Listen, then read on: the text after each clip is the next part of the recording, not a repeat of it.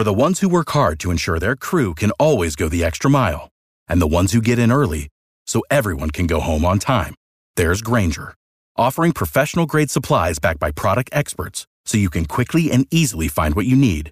Plus, you can count on access to a committed team ready to go the extra mile for you. Call, click Grainger.com, or just stop by. Grainger, for the ones who get it done.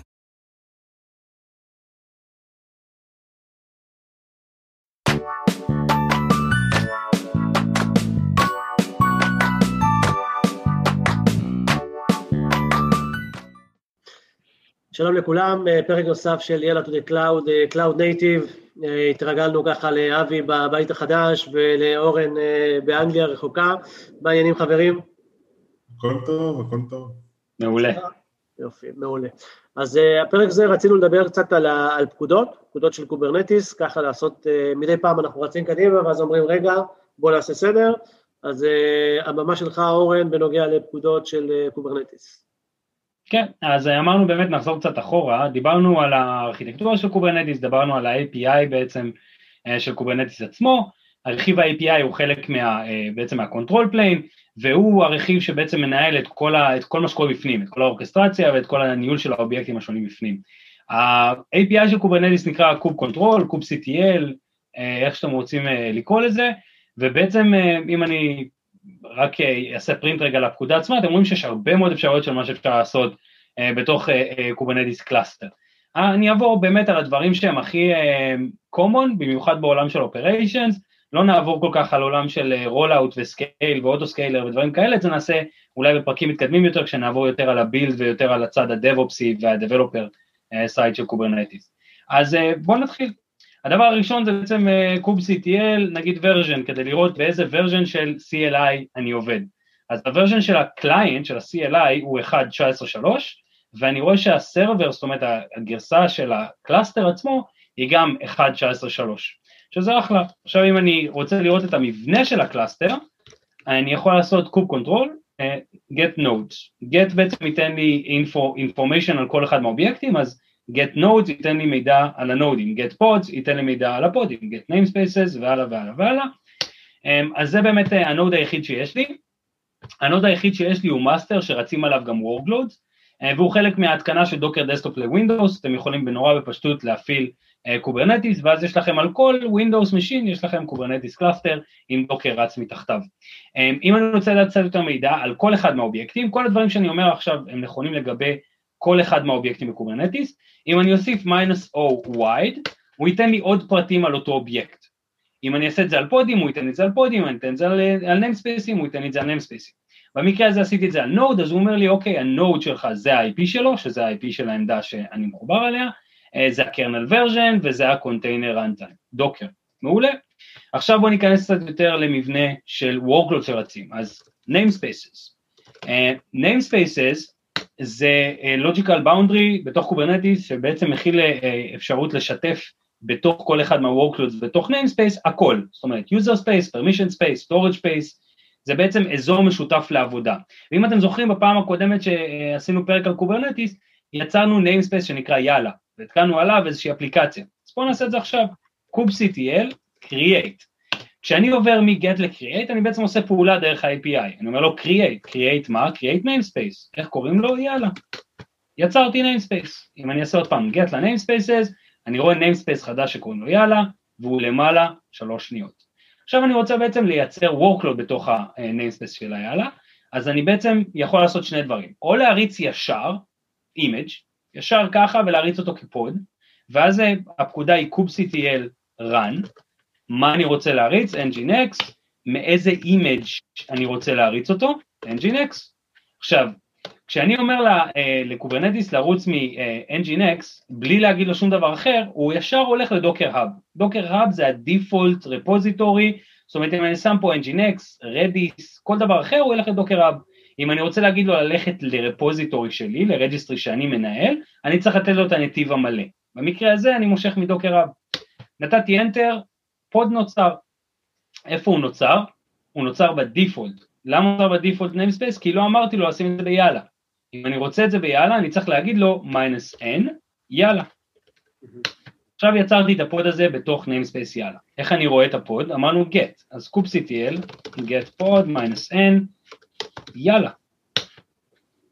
זה הפוד, הפוד רץ. אני רוצה לדעת מה ה-IP שלו, אני רוצה לדעת מה האינטראקציה שלי איתו, אני אוסיף -o, wide. מעולה.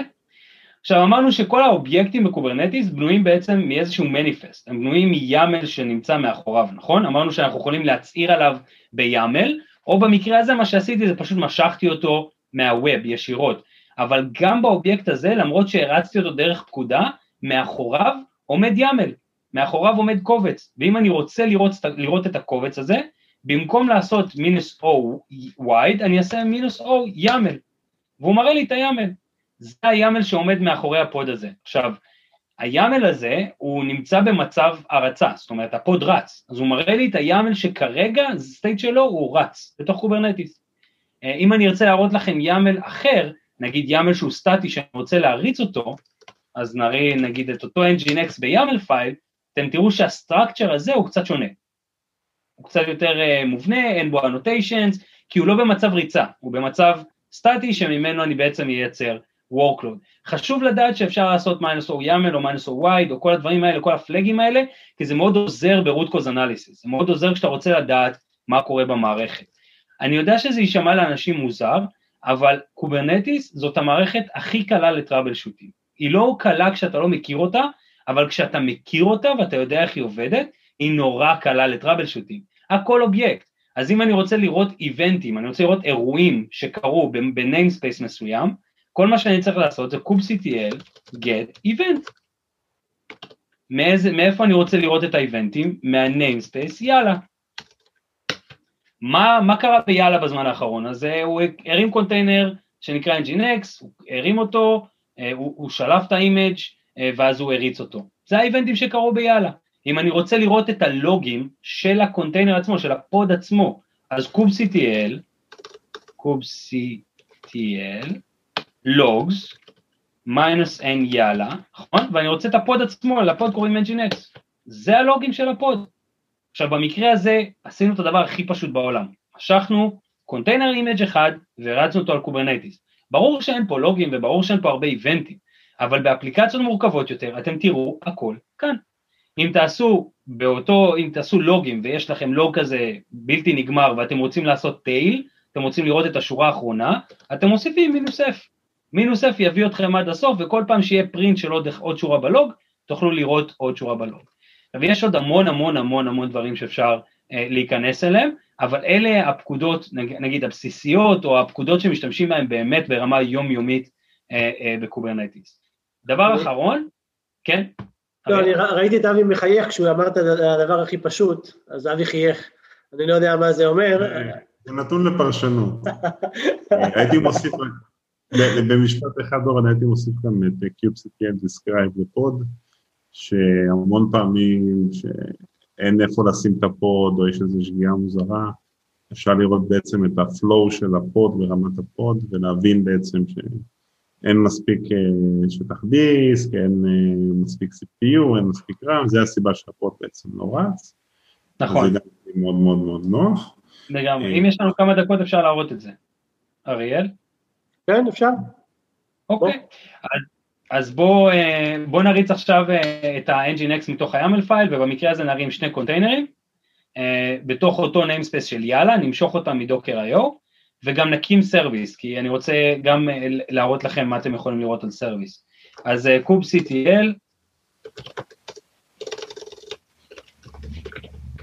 create, -f, ואני נותן את השם של ה-YAML פייל, במקרה הזה, nginx.yaml, ובניימספייס יאללה. אז הוא יצר שני קונטיינרים, שני פודים, והוא יצר סרוויס. אגב, מה ההבדל בין קוב קונטרול create לקוב קונטרול apply? למה יש לנו גם create וגם apply? הסיבה היא שאם אני משנה משהו ב-YAML פייל עכשיו, ואני רוצה רק לשנות את הקונפיגורציה הספציפית הזאת, אני יכול לעשות קוב קונטרול apply, ואז הוא לא מייצר מחדש את האובייקט, הוא ישנה רק את הקונפיגורציה. נגיד, אני רוצה לשנות את הסרוויס, ולא לשנות את הפוד. create זה ליצירה ראשונית, apply זה לשינוי של קונפיגורציה, on the fly, תוך כדי שהאפליקציה רצה. אז אם אני עושה kubectl get svc זה service, בניימספייס יאללה, אז אני חושב שהוא גם יצר לי load balancer, ויש פה external IP, זה ה-local host, זה ה-host שלי כרגע, זה ה-external IP, ואם אני אעשה browse ל-127.0.0.1 בפורט 80, אני אגיע לתוך ה-nginx שלי. זה ה-service, ועוד פעם, אם אני אעשה גם פה minus or wide, אני אראה עוד נתונים על אותו ה-service. עכשיו, describe. אז kubectl get pod, ב-namespace יאללה, יראה לי את כל הפודים, זה הראשון היה זה שמשכנו מתוך פקודה, ואלה בעצם יצאו מתוך ה-YAML פייל. בואו נעשה describe לאחד מהפודים של ה-YAML פייל. kubectl, describe, pod, minus n, יאללה, וניקח את אחד מה-nginx מה-deployment. אז ה-describe בעצם, כמו שאבי אמר ובצדק, נותן לי הרבה הרבה מאוד מידע על האובייקט שרץ כרגע. על איזה node הוא רץ, מתי הוא התחיל, מה הלייבלים שלו, ונדבר על לייבלים עוד פעם כשנדבר יותר על העולם האפליקטיבי, וזה מאוד חשוב עולם הלייבלים בקוברנטיס, האנוטיישנס והלייבלים, מה הקונטיינר ID, מה האימג' שנמשך, איזה פורט, וכמובן עוד הרבה מאוד דברים עליו. באיבנטס אנחנו נראה את כל מה שרלוונטי, אם קרה משהו הוא לא יכול למשוך, הוא לא יכול לעשות resolve ל-DNS name, או לא משנה מה, אנחנו נראה את זה פה בעצם באיבנטס. וזה מאוד מאוד חשוב גם לטראבל שוטינג בהחלט. כן? רצית לפני שאבי דיבר על הפקודה האחרונה, שאולי אמרת לסיכום? ש? לא יודע, התחלת לסיכום ואז אבי קטע אותך, אז כנראה זה הלך לאיבוד. לא, כנראה שזה הלך לאיבוד בעריכה. אוקיי, בסדר גמור, אז מקסימום אם נזכר, אז נדבר על זה גם בפרק הבא. תודה רבה, היה פרק ככה מאוד מעניין. משפט סיום שלך, אבי, אתה רוצה לתת איזה משהו? היה מדהים לדעתי. כן, כן. אין לי מה להוסיף. אחלה. בסדר גמור. אז חברים, תודה לכולם. פרק נוסף של יד דאטה בקלאוד. להתראות. להתראות.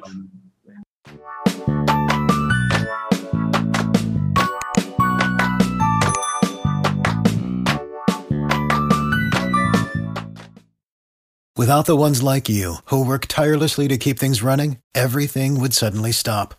Hospitals, factories, schools, and power plants, they all depend on you. No matter the weather, emergency, or time of day, you're the ones who get it done. At Grainger, we're here for you, with professional-grade industrial supplies. Count on real-time product availability and fast delivery. Call, clickgrainger.com or just stop by. Grainger, for the ones who get it done.